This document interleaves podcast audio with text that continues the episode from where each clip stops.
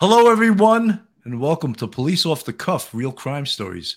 I'm your host, Bill Cannon. I'm a retired NYPD sergeant, detective sergeant from Manhattan North Homicide Squad with 27 years of service.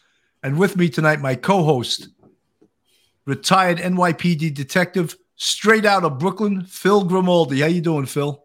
I'm doing pretty good, Billy. Uh, glad to be here tonight. And I'm delighted to have Eric Allen, who put out some – super, super professional uh, podcast on this case we're going to talk about tonight. All right. Before we get to Eric, I just want to tell everyone that's watching this if you like police off the cuff real crime stories, please go to our YouTube, hit that subscribe button, ring the bell, give us a thumbs up. And uh, we're still, we, we just hit over 20,000 subscribers last night. Get us to 25 and then get us to 30. All right. We're hungry. We're thirsty. We're trying to get there. All right. Anyway, our guest tonight tonight we're going to be featuring uh, the Murdaugh case down in South Carolina. And a couple of weeks ago, I was watching this documentary done by uh, Eric Allen, who's our, our, host tonight. And I, am just going to pull up a flyer. Uh, Eric Allen is a real estate videographer, photographer in Beaufort, South Carolina, took it upon himself to create a documentary documentary series on YouTube about the Murdaugh murders. His first video, posted just a few weeks ago, has over 150,000 views. With local insight to the area, he offers a fresh perspe- uh, perspective on this case. Eric, I mean, I can't tell you how much I really enjoyed your documentary. It was so professionally done, and it answered so many questions. And uh, you blew away all the uh, the national media. You really did. So, Eric, just uh, welcome to Police Off the Cuff Real Crime Stories. Absolutely, guys. First off, I'm a little nervous. This is this is my first podcast ever. Um, I've listened to a ton, I've watched a ton, and I've never been on one. So um, this is kind of a big moment for me, and so I appreciate you guys being uh, gracious enough to invite me on and have me on. Um, the past couple weeks have been wild, and uh, I figured there was a chance my video might get some views, but I never expected it to be quite as big as it was. So um, I'm excited to talk with you guys and uh, talk about this case and uh, honestly get y'all's perspective on a few things as well. Well, you know, Eric, one of the things that you know, just we'll, we'll just mention uh, right off the top is there's like five different incidents uh, in connection. Well, there's more than that, but five main ones. And that the ones of. of, right, uh, right that we right, know of. That we know Stephen of. Smith in 2015, right? Um, the um, the maid, I think I believe that was uh, Miss Satterfield in 2018 she fell down the stairs and uh, a wrongful death lawsuit, and we'll get more into that later. 2019 was the boating accident with Paul Murdaugh, and, and we'll get, of course, more into it, where Mallory Beach was killed and a body wasn't found till five days later. And then, of course, the double homicide of Paul and his mom, which occurred this year in, in 2021. And, and the whole thing about Alex stealing money from the law firm if you were a writer and wrote novels and handed this to your editor, he would say, "No, there's too much going on. You got to edit this down." But this is real life. This is you almost can't believe it, right? It, it's very true. And to be honest with you, that's one of the things that that I've been struggling with. That people have been telling me I've been doing well with, but really trying to section out this whole story and focus on one section at a time because if you don't focus on one section at a time, you're never going to be able, be able to understand the big picture. If, if you try to give a 30,000 foot view of this whole story, you're going to be confused. And so you're right. A, a writer wouldn't recommend this story because there's just so much going on. There's moving parts. Let's let's put a little um, slide up on the screen, and this may help our viewers just to get uh, a sort of a bird's eye view of the players. Uh, and up at the top is Randolph Randy Murdaugh III. Uh, he he's I guess he started the law firm, right? And he actually uh, no, actually his grandfather started the law firm. Oh, right. It was about hundred years old, but they were also yep. the solicitors in South Carolina, which is our equivalent of the district attorney's office, right? Correct. Correct. And then Randolph Randy, he's also in the law firm.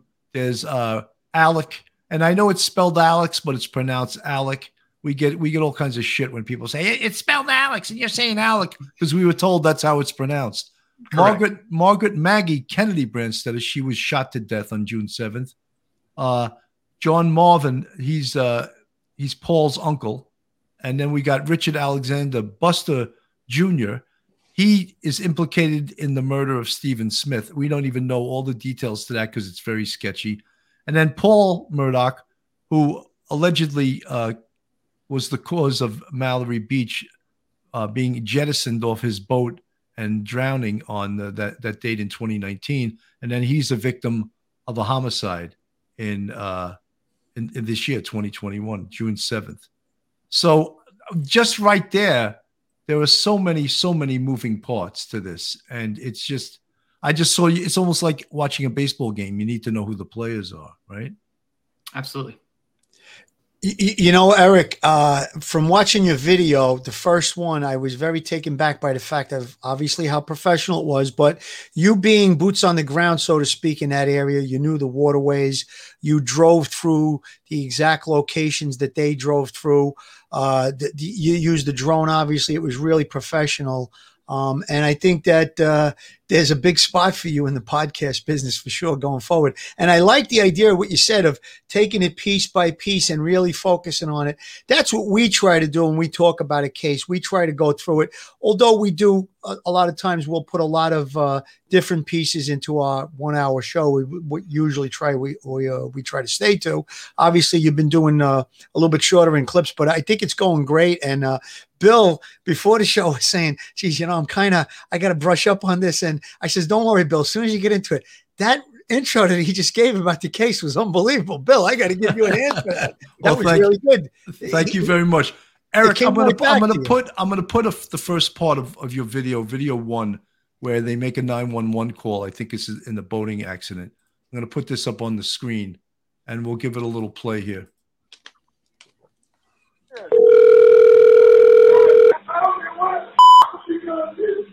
Oh, what? 911, where's your emergency? We're in a boat crash on Arthur Street. We have someone missing. Okay.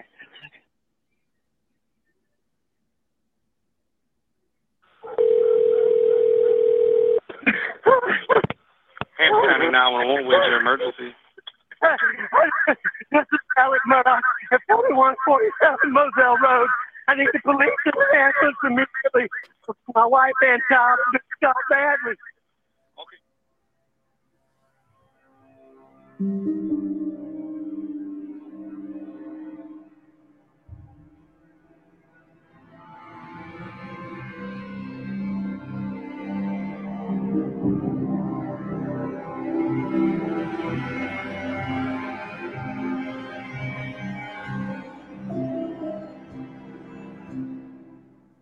It was a warm.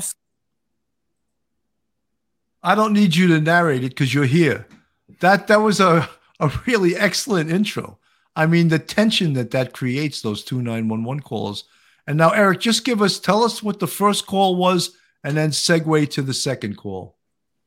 Absolutely. So the first phone call was the boating accident in 2019. Uh, the gentleman making the call, his name is Connor Cook. And uh, that was right after they had impacted a bridge in Beaufort, South Carolina.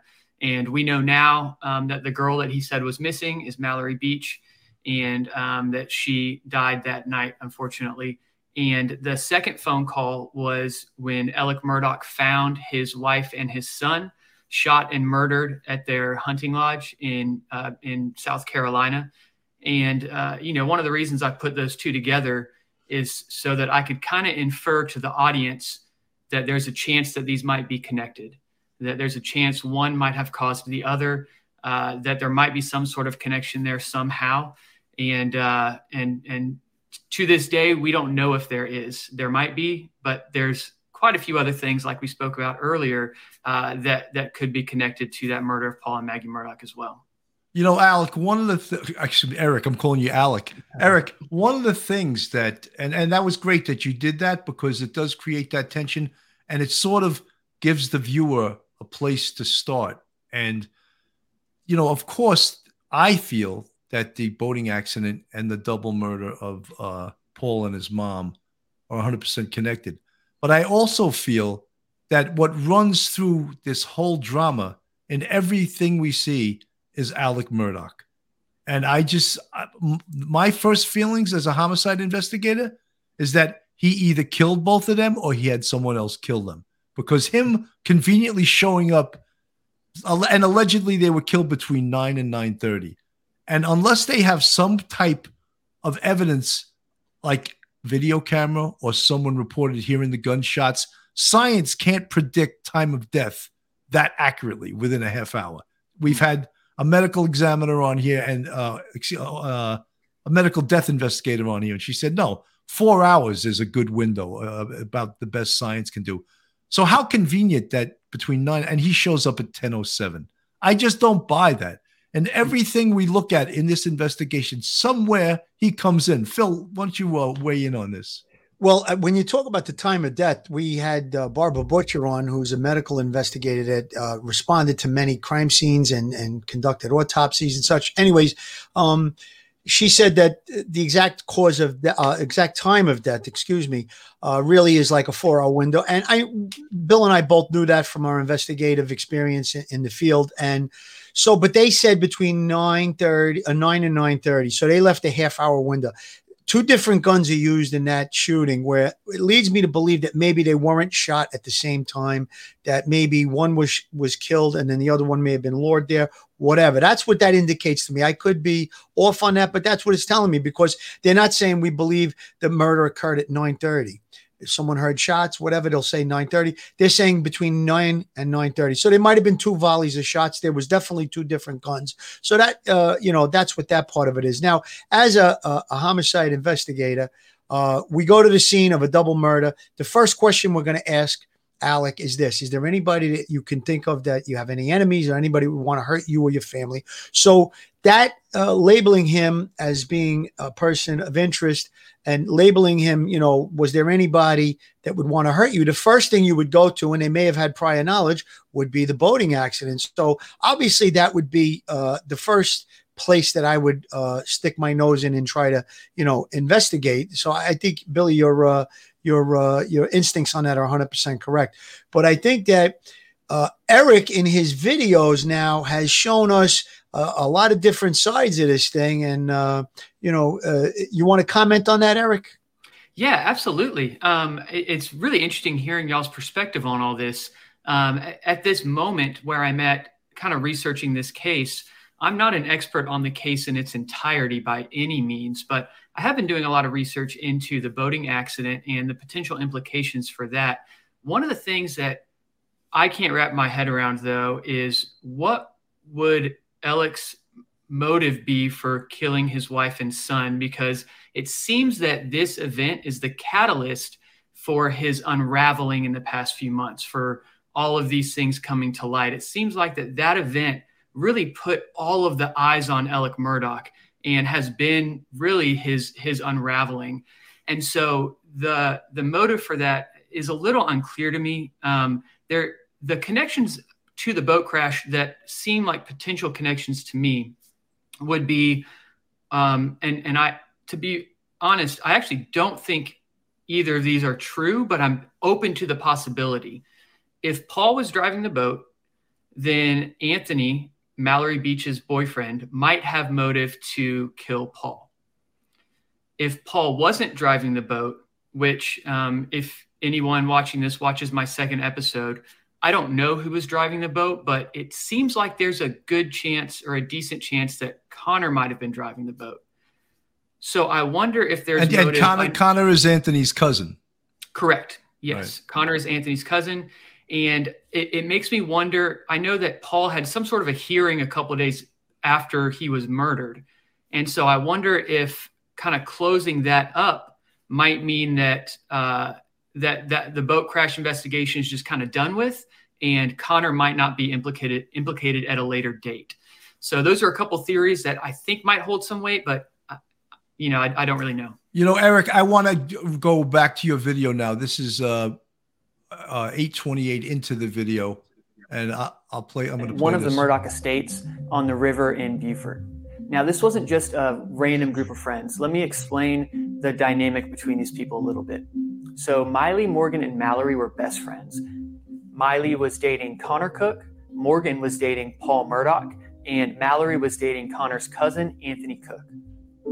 Now, Paul and Connor were friends, But Anthony Cook didn't really like Paul. And it was the three girls that really brought this whole group together. They leave around 7 p.m., and it's about an hour long boat ride to the oyster roast that they're going to that night.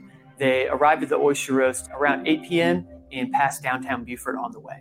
They spend about four hours at the party and have a great time. When they decide it's time to leave, it's dark, it's cold, they've been drinking that night, and they have about an hour ride back on the boat. It was said that there were some discussions about just getting an Uber ride home, leaving the boat there, and coming back the next day when they had all sobered up. It was daylight and it was much safer to drive the boat back. I don't know all the details of that conversation, but I know what they end up doing is hopping back on the boat and making their way back home. It was said in a witness statement that the boat almost collides with the downtown Beaufort Bridge, but Connor Cook was able to grab the steering wheel from Paul last second, so they avoided the collision. I don't know whose idea it was, but they make a really poor decision and decide to stop at downtown Beaufort so that Paul and Connor can go grab some shots. Obviously, I don't know, but if I had to guess, I would say if they had not made that decision, Mallory Beach would still be alive today. You know, Eric, I just want to comment upon this. Now, they went to this oyster roast, which us in the Northeast, an oyster roast. Oh my God, let's go to the oyster roast. we, we, never heard of anything like that, but I like the idea of going to an oyster roast. It was a anyway. beer party. It was it's, a it, sound, it sounds so southern and so proper. Let's go to the oyster roast. You bring the beer and I'll bring the champagne, you know? Anyway. It's, it's funny because it's not proper at all, actually. No, I know. i am just, I'm just a Northeastern ball breaker, you know? Yeah, yeah, but, yeah. but the, the point is, is that um, you know how dangerous it is on the water in the daytime, right? When you're operating a boat, you have to have your wits about you because you have to know currents. And you, I watch these, and you commented on how treacherous the currents are there. And if you've ever been on the water at night, you cannot see anything. It is when you want the definition of pitch black, that's being on the water. 100%. Am I not right? You're absolutely correct. It's it's dangerous during the day. You have to be careful. We have really large tide swings, so it fluctuates up to nine or ten feet. And um, and boats also, just for people who don't know a lot a lot about boats, boats don't have headlights. So they have what's called navigational lights, but those are so that other boats can see you not so that you can see what's in front of you. So when you're when you're riding at night, you really can't see anything in front of you, and most of the time you're relying on your GPS or chart plotter to kind of make sure you're in the right spot. But those aren't 100% accurate, and there could be other things involved as well. So um, you know, add into the mix, it was foggy that night. Add into the mix, they were all drinking, and it really is a recipe for disaster. No, absolutely. I mean, going out on a boat at night is dangerous in itself. And then, like, you know, if they were there eating oysters and drinking for four hours, I mean, as you said, it would have been a smart thing. Leave the damn boat here. Let's take an Uber, pick up the boat tomorrow. No big deal, right? Absolutely that's 100% in hindsight what they should have did. But you know the, all the drinking the stopping for the shots they were clearly heavily intoxicated specifically paul and connor it would seem like because they were the ones that stopped for the shots. So they're, they're pretty they're pretty loaded. Right there that's that's a reckless move right there. So whoever's operating the boat or whoever owns the boat which would have been paul uh, he's culpable for reckless endangerment uh, criminality right there.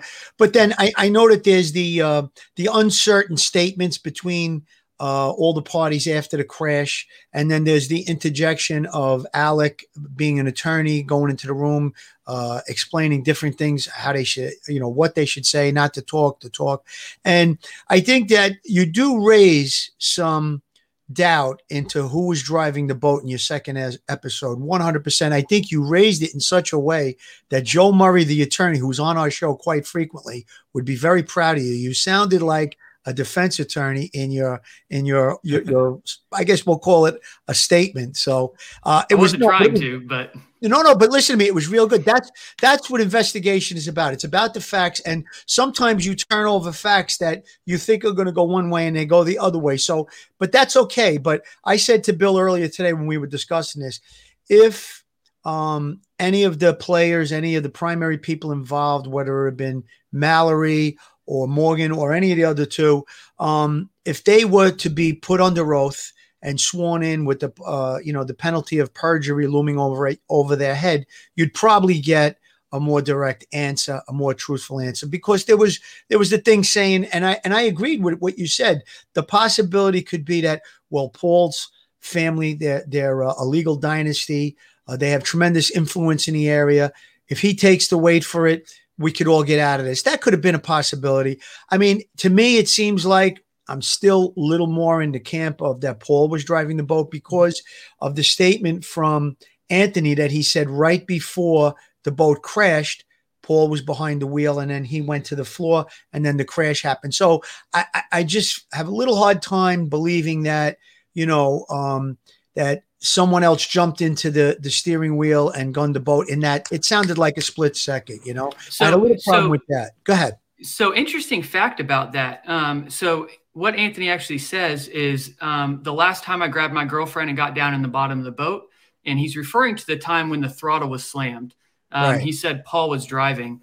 I didn't include this part in my episode, and I probably should have, but I'm, you know, kind of trying to not include too much so that I'm going to confuse the viewer. But the um, DNR, the um, organization responsible for the investigation, they were able to get the records off of the GPS unit um, on the boat.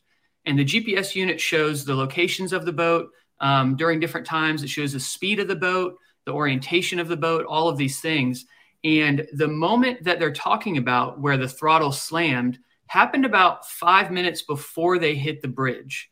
So the last time that uh, Anthony actually saw Paul driving the boat was about five minutes before they hit the bridge. And they were up on plane going between 15 and 30 miles an hour for about five minutes before they actually hit the bridge. I'm glad you brought that up because to me, my my uh, understanding of of from your video was that it sounded to me like the throttle was uh, accelerated. Mm-hmm. They fell to the bottom of the boat from the force of the you know the boot uh, the boat uh, propelling forward, and then the, the, crash took place within a second or two. That's what I thought. Yeah. But now it's a little more you, clear.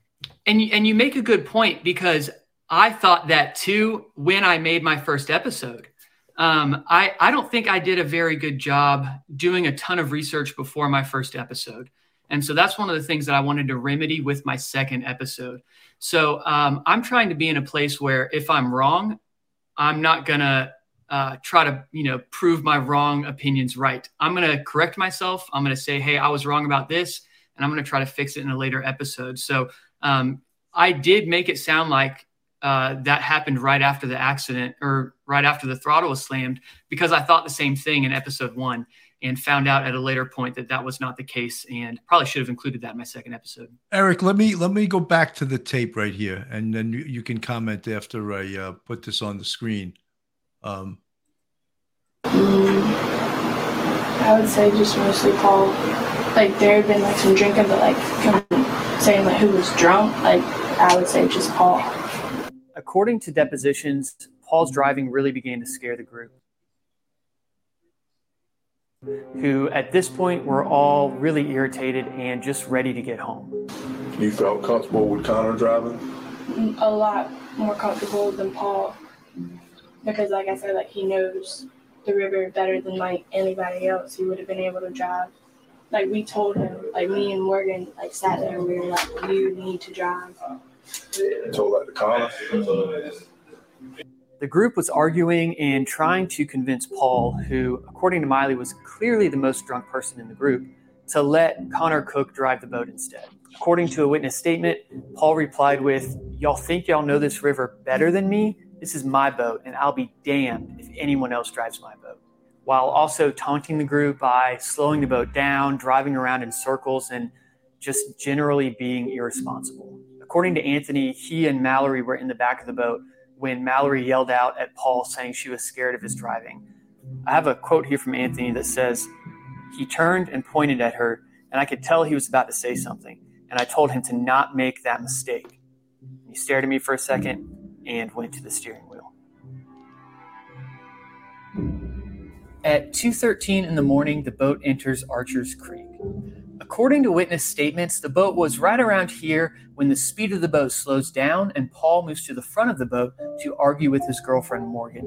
In this shot, you can see the bridge in the distance, but At 2:13 in the morning, it could not be seen at all. It's alleged that Paul was drunk, angry, and hit and spit on Morgan before returning to the wheel of the boat.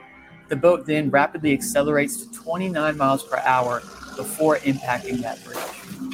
Paul, Mallory, and Anthony were thrown into the dark, cold water. The boat, still running at this point, speeds back up before hitting the bank on the other side of the creek. As he resurfaces, he sees Paul in the water on the other side of the creek. He can make out the cries of Morgan and Miley in the boat as Connor calls 911 for a broken jaw. But as he treads water, his shouts for Mallory go completely unanswered. Mallory is missing.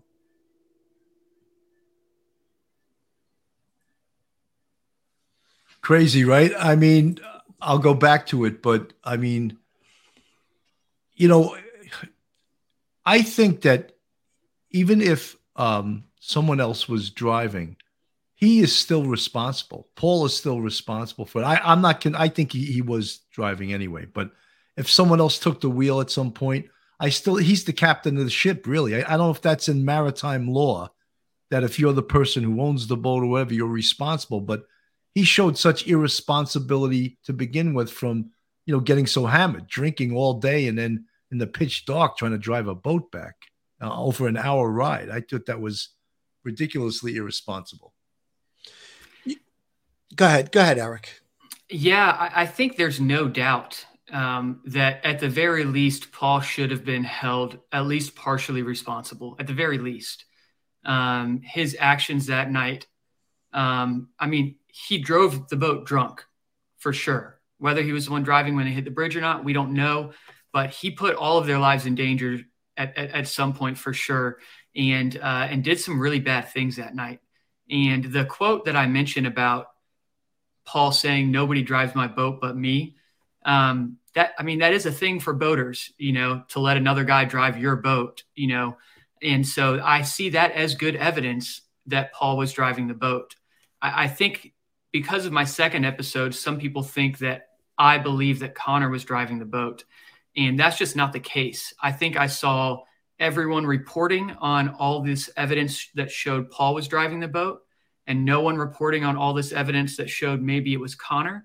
So I spent a good amount of time in my second episode talking about the evidence that pointed towards the potential that Connor was driving the boat. Um, but I don't believe that Connor was driving the boat or that Paul was driving the boat. I don't believe anything. I don't know.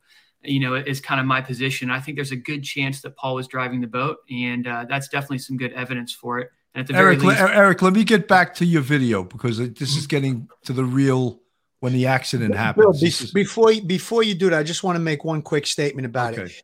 Eric, if Bill and I were the investigators that responded to, to, this case, and we talked about this earlier today before we were on the air, we would have separated everybody and we would have gotten a good statement out of everyone. Very detailed. It would have been documented. And I think that would have been the key to finding out who was driving the boat because once you have the statements, now there's a couple of inconsistencies are allowed between your statement and my statement and Bill's statement, let's say.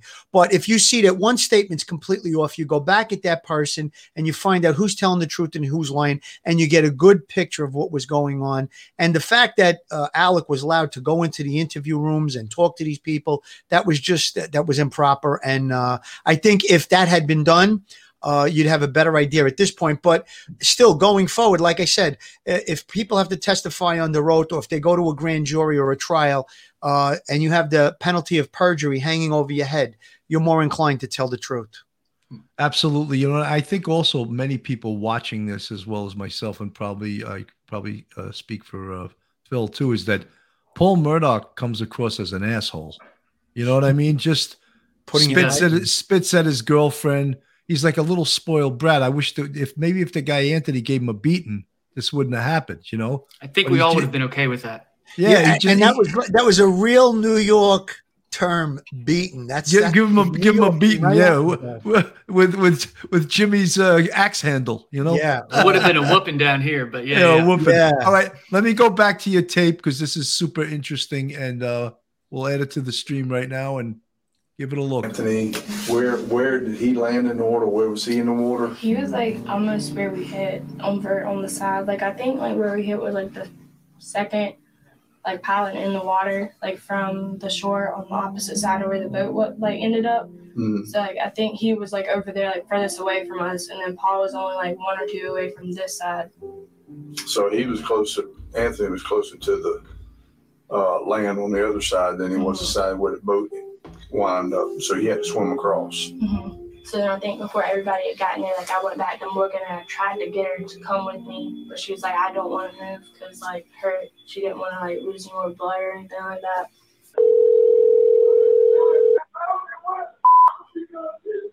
Oh, what? 911, where's your emergency? Hello? Police, fire, EMS. Hello? We're in a boat crash on Arthur Street. Where, whereabouts on Archer Street? In Archer Street, the only bridge on Archer Street. Archer Street? Archer Creek. You Archer's Creek. Uh, Archer's Creek. Is it? Okay. What's going on? It's by Parris Island. Right. What, what's going on? We we're in a boat crash. You know what, what kind of a, A boat crash. a, a boat? Did you say a boat crash? A boat crash. You know, it's a creek. so Yeah, you're a boat. uh, are you at the dock? Hello, are you are you at the dock? No, we just crashed in a boat. Okay, are you in the water or are you? We're we're in the boat. We Okay, have someone missing. okay, okay. Hang on one second, okay? The creek that they're on is a relatively small creek that separates the kind of main part of Beaufort from Parris Island. But there's a larger bridge right next to Parris Island that's way more popular that often people call the Parris Island Bridge.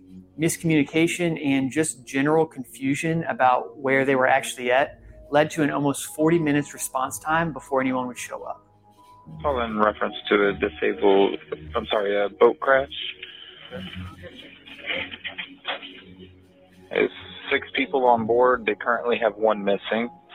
All right, it's in Archer's Creek, which is right there off of Parris Island. There's a bridge on Parris Island. They're underneath it. They crashed into the bridge.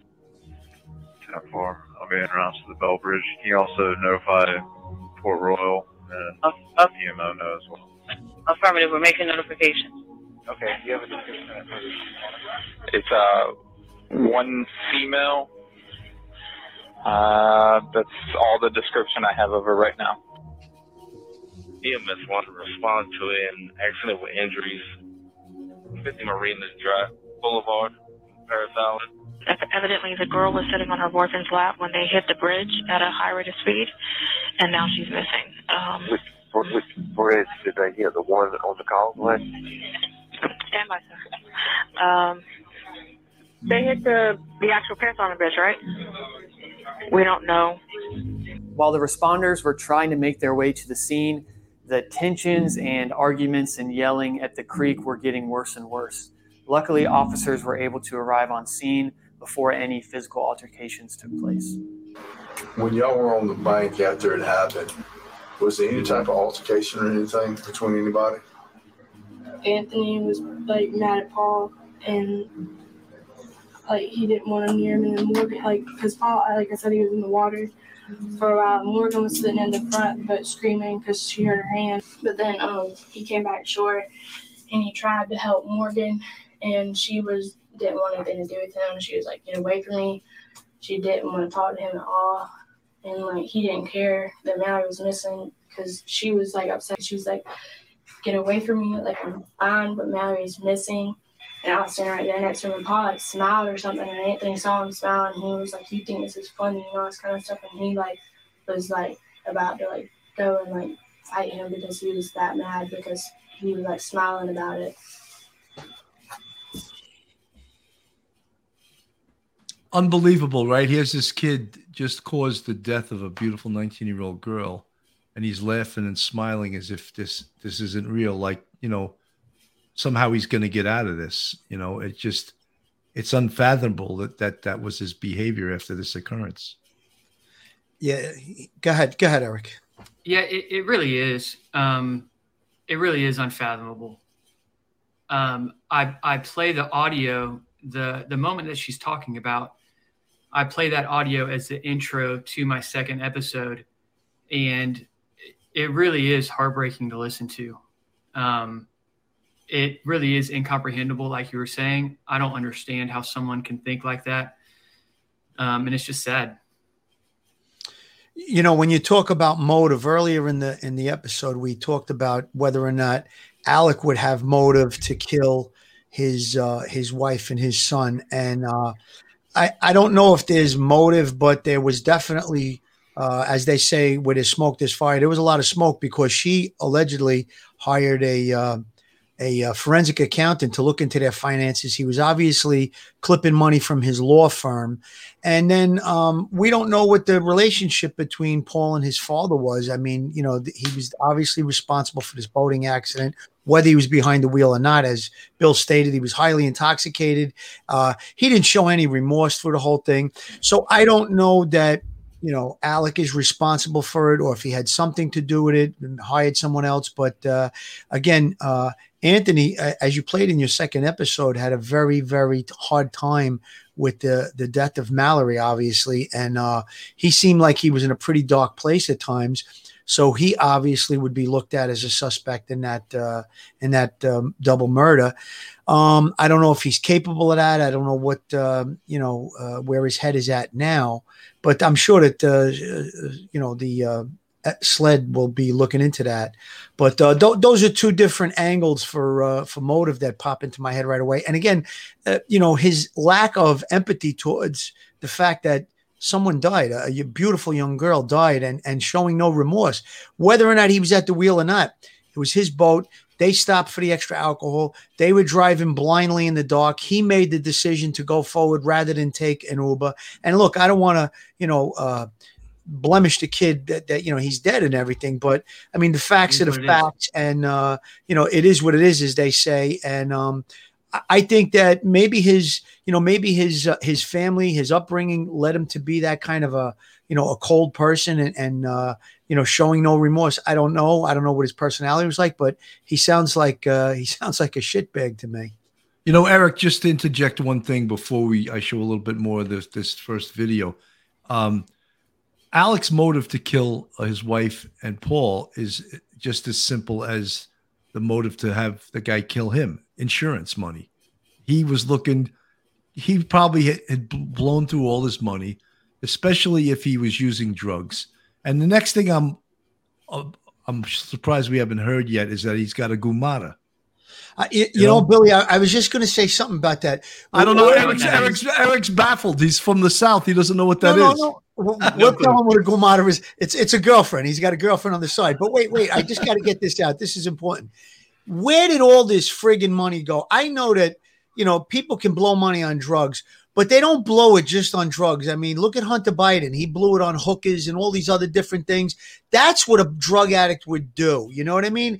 I, it, it's too much money. You're talking about five million dollars from the law firm. You're talking about another 1.5 million missing from uh, the Satterfield, uh, the, the, the person that worked in the home that died from falling down the steps. There was a settlement there that he absconded with that money. A piece of it went to the lawyer that handled the case, but he probably got about a million dollars from that. So you're talking about large amounts of money. And then what about he was involved in this big legal dynasty? He had to be drawing a huge salary and plus, uh, you know, wh- whatever profits there are in the firm. He was a partner in the firm, so a lot of money is unaccounted for, and that really has me puzzled and has me questioning. But go ahead, Eric. You got something to say? I could say. Yeah, all the, all that to say, I I think that's I think if you follow the money, you find the answer. And and I don't know what the answer is. I don't know where the money went. But I think I think at the end of this, there's a bigger story here, and we find 100%. it by following the money because no, it, Eric, it had to you're have gone somewhere. You're a very wise man for your age. You're 100% good correct. instincts, Eric. Follow the instincts. money and you will yeah. find the root of all evil, right? That's what yes. they say. Money 100%. is the root of all evil. I guarantee, 100%. look, someone that uses drugs makes very bad decisions. Where he, whether he was banging hoes, that's another New York expression Oh, or he had a We have that down here. he had a gumata, or he was a Gu- gambler. Gumata, wait, let me let me explain gumata. Gumata in Italian it means godmother, but it's a nice way of saying you know his gumata is his girlfriend. But go ahead. All right. Pardon me to cut Thank you for that Brooklyn Italian le- lesson because they don't I- know listen- about that. They don't know about that in Beaufort, South. Carolina. Oh, I- that's why I got to explain it. I got. I thought Eric was going to ask for an interpreter to interpret our accents to understand. If you the watch The we- Sopranos, the word gumata is used quite a bit. So Yeah.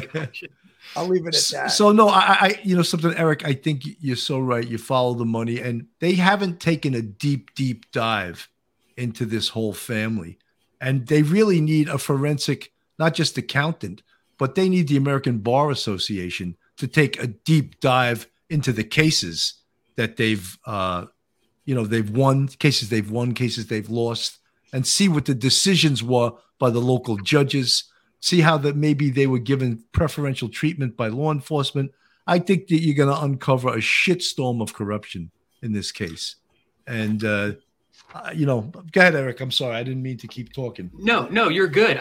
You you bring up a very good point there. I think there's a lot of wider implications outside of Alec Murdaugh. I think he's the one that's going to be shining light on a lot of other people. I know that right now, the law firm that uh, his great grandfather started 100 years ago uh, has you know four other partners at the moment. It's a large law firm with a lot of lawyers, and they're doing their best to distance themselves themselves from Alec Murdaugh right now.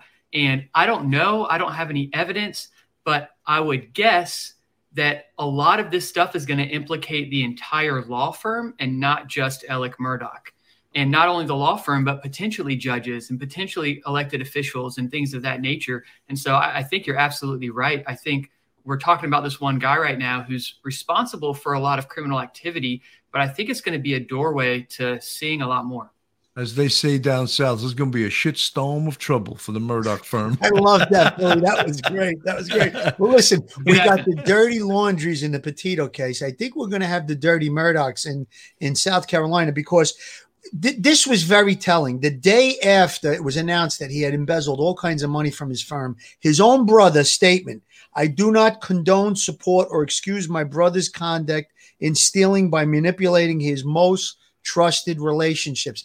That's telling me he was robbing from clients of the firm. His own brother threw him under the bus. Like you said, Eric, very good instincts. They want to distance himself from this whole bag of shit, as we would call it in the NYPD. It's a big bag of shit. And the thing is that they've been shielded. Billy, you like that? The bag Yeah, I like that one. That was pretty good. I, I, Li- li- Listen, I'll, real quick, what a bag of shit is when we were in the, in, you know, in the detective bureau, and you catch a shitty case like a body is dumped and you don't know who it is. There's no identification, and you're starting from like zero.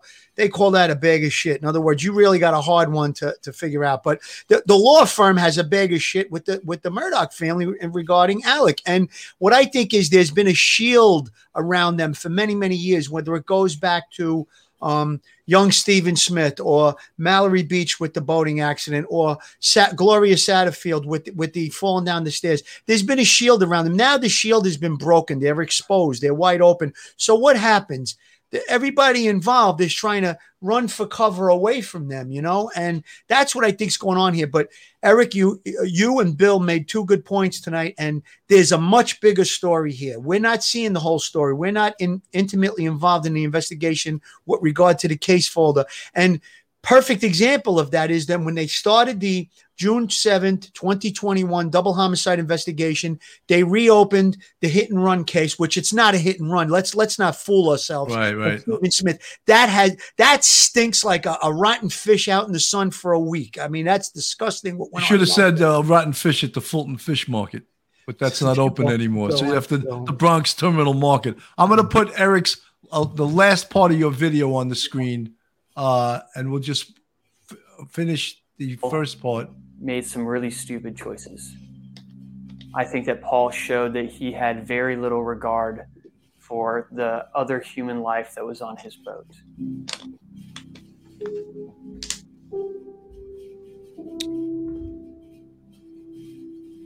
So it's two years later. Justice has not been served for the death of Mallory Beach, and Paul Murdaugh is found shot on his family's hunting lodge. So, who might want Paul Murdaugh dead? it's not hard to speculate what might have happened, but trust me when I say there is so much more to this story. I'm going to be covering the rest of what happens at the scene, what happens at the hospital, and the investigation that follows in part two. But let me just say, with the power and influence that the Murdaugh family has over the court system, over law enforcement, it left many people wondering if justice would ever be served.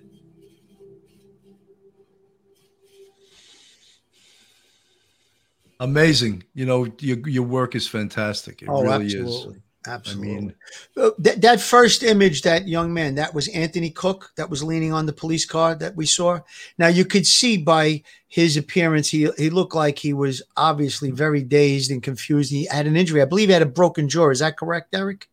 His cousin Connor had the broken jaw. He had okay, but he looked like he was banged up. He may have still been intoxicated, but he was obviously very uh, disoriented. So again, inconsistencies with statements that he made at the scene, and inconsistencies maybe even back at wherever they took them. I can understand there being some inconsistencies, but again, when I said Bill and I, if we were on this case, we would drill down on it. It would take some time, but we would separate everybody. You don't want to ever interview people who are witnesses to possible criminal activity. You always want to separate them just for the mere fact that you don't want one person saying something, the other person hearing it and repeating it, even though they didn't see it. You want what the people see. That's very important in any investigation. and you know, and Eric, the most important thing is to lock them into a statement Of that course. they can't later on say, "Oh, I didn't mean that. I meant this." You know, because you have them sign their statement. You actually even can have them write it out in their own handwriting, and then you rewrite it. You know, What, we do is we get a good solid statement and then we go out and we try to corroborate what they said, but other people or witnesses or video cameras. And then when we find that there's an inconsistency, we would call them back in and we'd say, listen, you told us this on that. Could you tell us the story again? if they repeat the same story, then we say, you know what? Are you sure about that? Like we kind of start drawing the possibility there's some kind of a lie going on here. And then we might over time hit them with, well, guess what? We have a video camera that says that didn't happen, this happened, you know, different things like that. Those are the techniques that we would use. And that's bottom line what we think should have happened in this case. Maybe it did. Uh, it seems like it didn't. Yeah, you make a really interesting point there about separating the group, getting statements from everyone kind of immediately after the accident um, on their own. And and one of the things that that is so interesting to me about that is the night of the accident, uh, they were separated, and the night of the accident, Anthony Cook was the only one that said Paul was driving, and two other people said that Connor was driving. So the night of the accident, we have Paul saying that Connor was driving. Morgan actually writes a handwritten statement the night of the accident. She says, I don't want anyone in the room. I just want my mother and I want this officer. And she writes out a handwritten statement saying that Connor was driving. Um, and like I said, when Anthony said that Paul was driving, he said the last time I looked and got down on the floor. So he's referring to about five minutes before they impacted the bridge. Um, it wasn't until the next day when a couple of people had talked that Morgan comes back in and says, I have the strangest feeling that Paul was driving. And then Miley adds to her statement from the previous day that Paul was driving because she didn't write that on her first statement. So that's what kind of confuses me about this whole thing is the night of the accident, Anthony was the only one that said Paul was driving. And he didn't even really say Paul was driving when we hit the bridge. He said Paul was driving five minutes before we hit the bridge. And that's the last thing I saw. So that's one of the things that really confused me. And when we actually go back and listen to the tapes, which I would love to have you guys listen to this certain uh, segment in episode two, um, because there's a moment where he's talking about the last time uh, he saw Paul driving was when he got down in the bottom of the boat.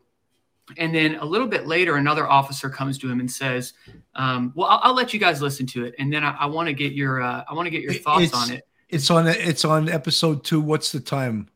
Yeah, so the time is um, uh, let's go ahead and start at 11:32, and we'll probably be listening to about 45 seconds to a minute. Okay. Um, 11 minutes and 32 seconds.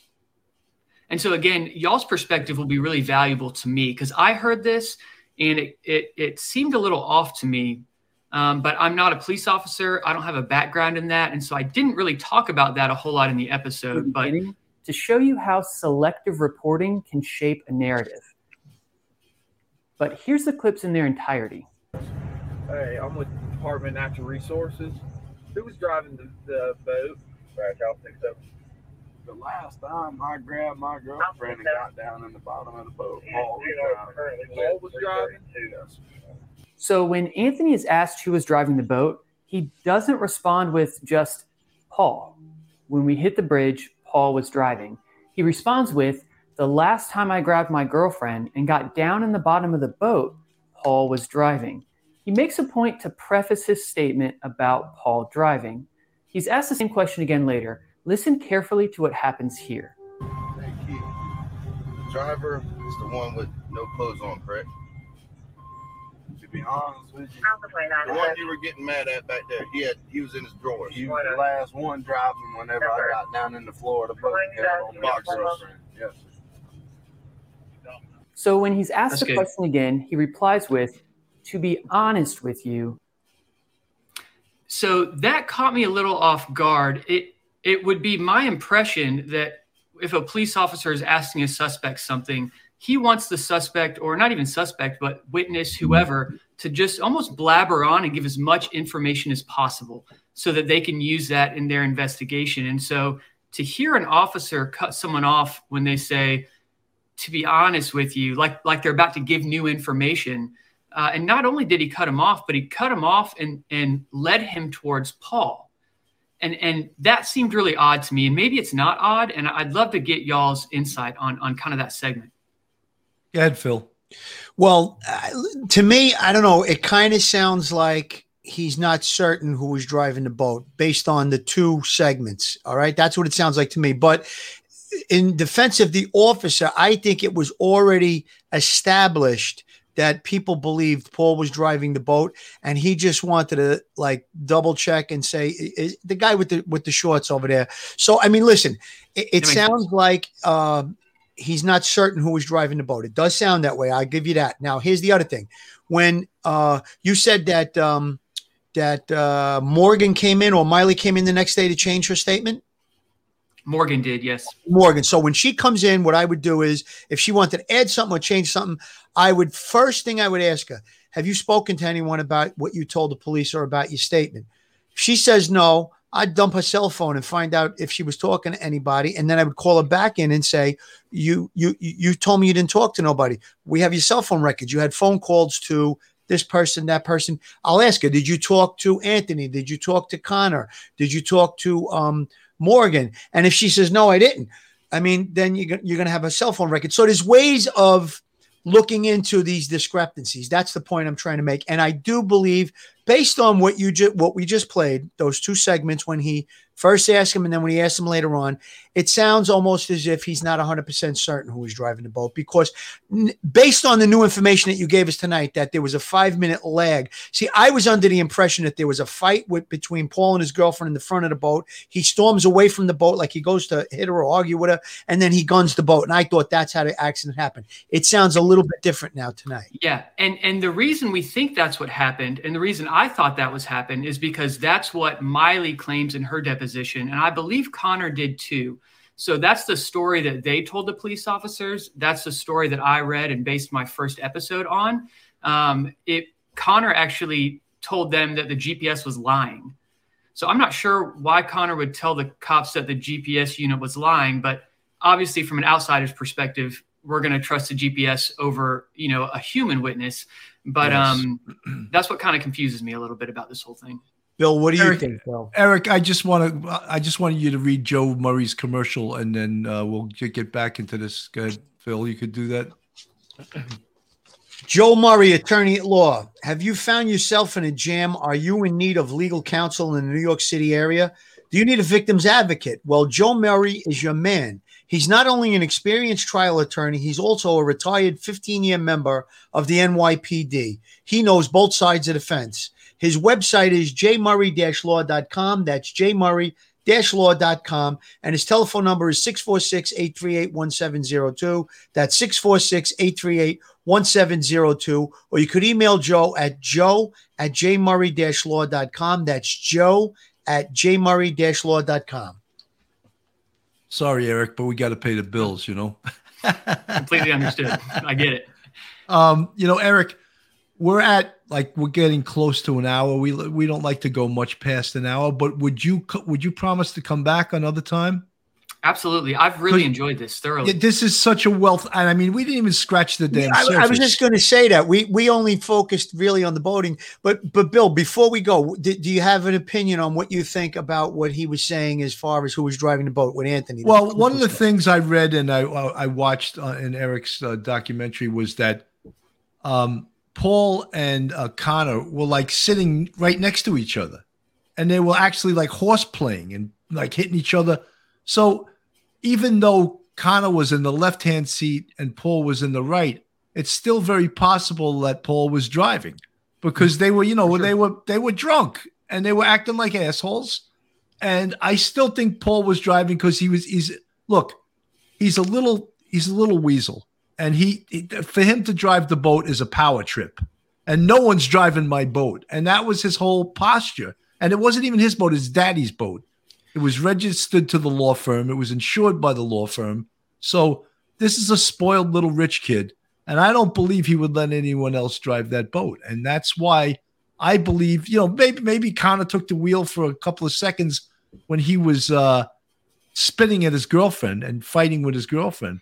But other than that, I really believe that Paul was driving the boat. One one last thing on that, Bill. Um, there was talk, and I think you, you said in your, your first video that uh, there was a point where the boat was going towards a different location, and somebody grabbed the wheel and, and, and turned it, and they didn't strike whatever it was. I think it was another bridge. Uh, bottom line is this: when you're going fast in a boat, you can turn the wheel quick. You're still going to be hurling uh, many many feet forward even in a second or two. So if there was an attempt to try and steer the boat away from that bridge which if you look at the impact it does look like somebody may have turned unless they hit it on an angle and it just because it hits and then it's it speeds right to the shoreline. So it looks like maybe there was an attempt.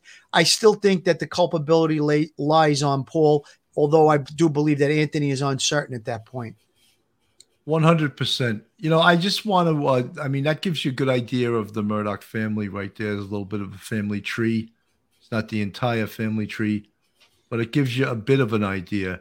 I just also want to thank everyone uh, that's been helping out Police Off the Cuff, Real Crime Stories, especially Duty Ron. Duty Ron, thank you so much for that $5, uh, excuse me, that $10 super chat. And Duty Ron, congratulations. He has a video uh, that's going to hit a million, uh, a million uh, Million listens, views. a million views in four days. That's like incredible, just Yeah. incredible. And he's going to probably hit 90,000 subscribers. And I'm proud to have him as a friend. And he's actually been a, uh, he's, he's coached me in, in, in the ways of YouTube. Uh, and he's way more experienced at it than me. But I really want to thank him. I want to thank all of our police off the cuff family. And if you're not part of the family, please go to our YouTube, hit that subscribe button. You can see Phil and I are both very sexy. Hit the subscribe button, ring that bell, give us a thumbs up. All right.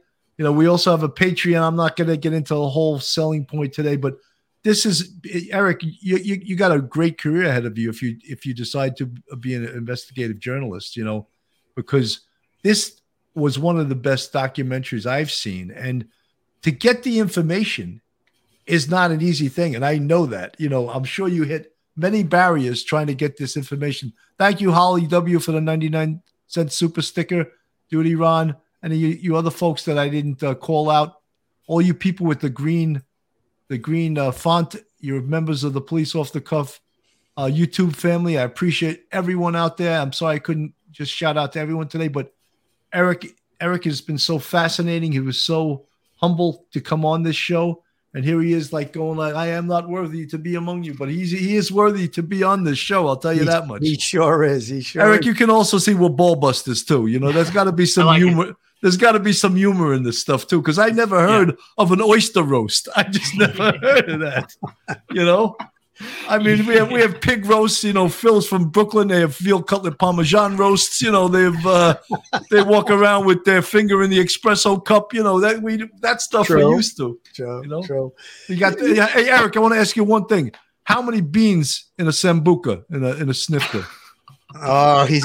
Oh my Yeah. God, he's gonna fail this Zero test. idea. No clue. All right, from Absolutely no idea. from New York, it has to be three beans. So if you have a Sambuca and a snifter, make sure they have three beans in there. Any more than that, any less, you go, hey, what's going on here? Forget about it. when, when he comes, Billy, you cracked me up tonight. When he comes to New York, we'll take him to a restaurant and we'll get him a Yes. Sambuca with a black coffee and we'll put three beans in it. That's sure. right. And he'll say, that's right. That's right. I knew it had to have three beans, you know? That sounds like a great time. I will take you guys up on that. Absolutely, absolutely. Now, Eric, I just want to ask you, um, you have any last words, any things you want to say, anything you want to plug?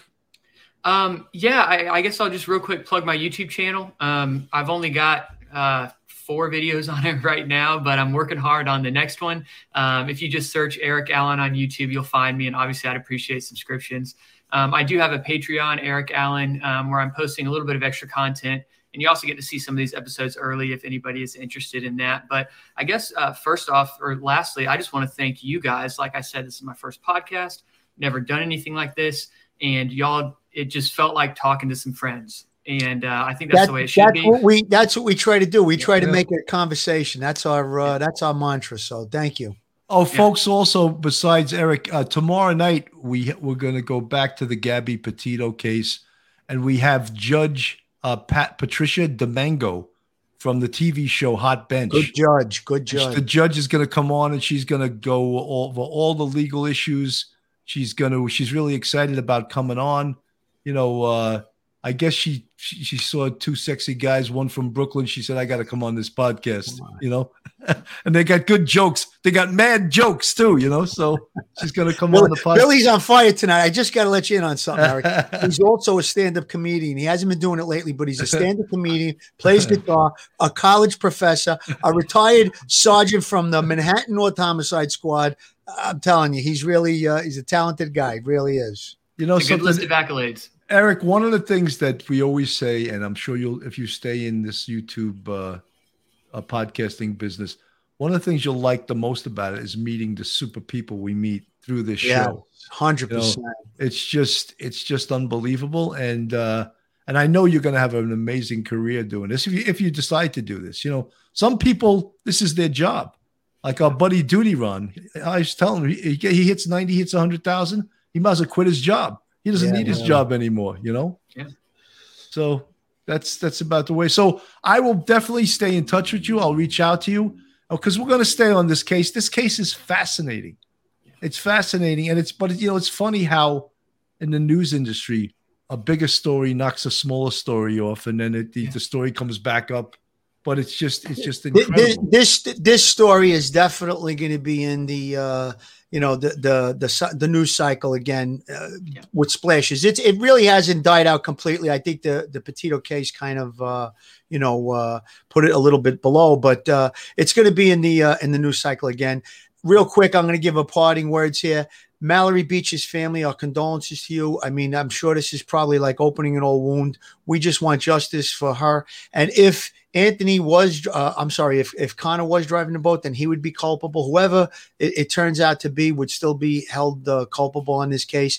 Eric, it was so great to have you on. You're a true professional. I think you're going to have a great career in this podcast stuff. And when you do, or or as Bill said, an investigative journalist, when you do, you got two great NYPD, a sergeant and a detective, both were in the detective bureau many years. And we would love to come on your show or or comment if you have something.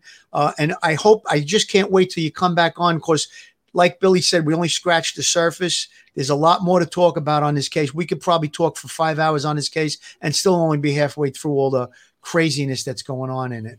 One hundred percent. And you know, Eric, the people in the chat are saying, "Oh, this guy is very interesting. This guy's great." Blah blah blah. So it's not just us that are saying that. People are noticing you, and uh, you know, stay at it, and you'll, you know, I think you'll do very well. You know, Absolutely. we should introduce him to, to Mike Cologne, who's a great broadcaster, and then Oh, you know, so All right, Well, right. I good. appreciate that, guys. Thank you so much. All right, Eric. So uh, for all our police off the cuff fans, and uh, we'll see you tomorrow night with Judge uh, Patricia DiMango at 9 p.m. Eastern Standard Time. On behalf of Police Off the Cuff, I'm Bill Cannon and my co-host Phil Grimaldi. Have a great night, everybody. Stay safe, everyone.